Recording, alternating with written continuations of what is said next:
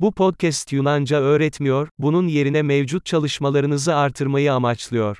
Dil öğrenmenin önemli bir bileşeni, beyninizi büyük miktarlarda dile maruz bırakmaktır ve bu podcast'in basit amacı da budur.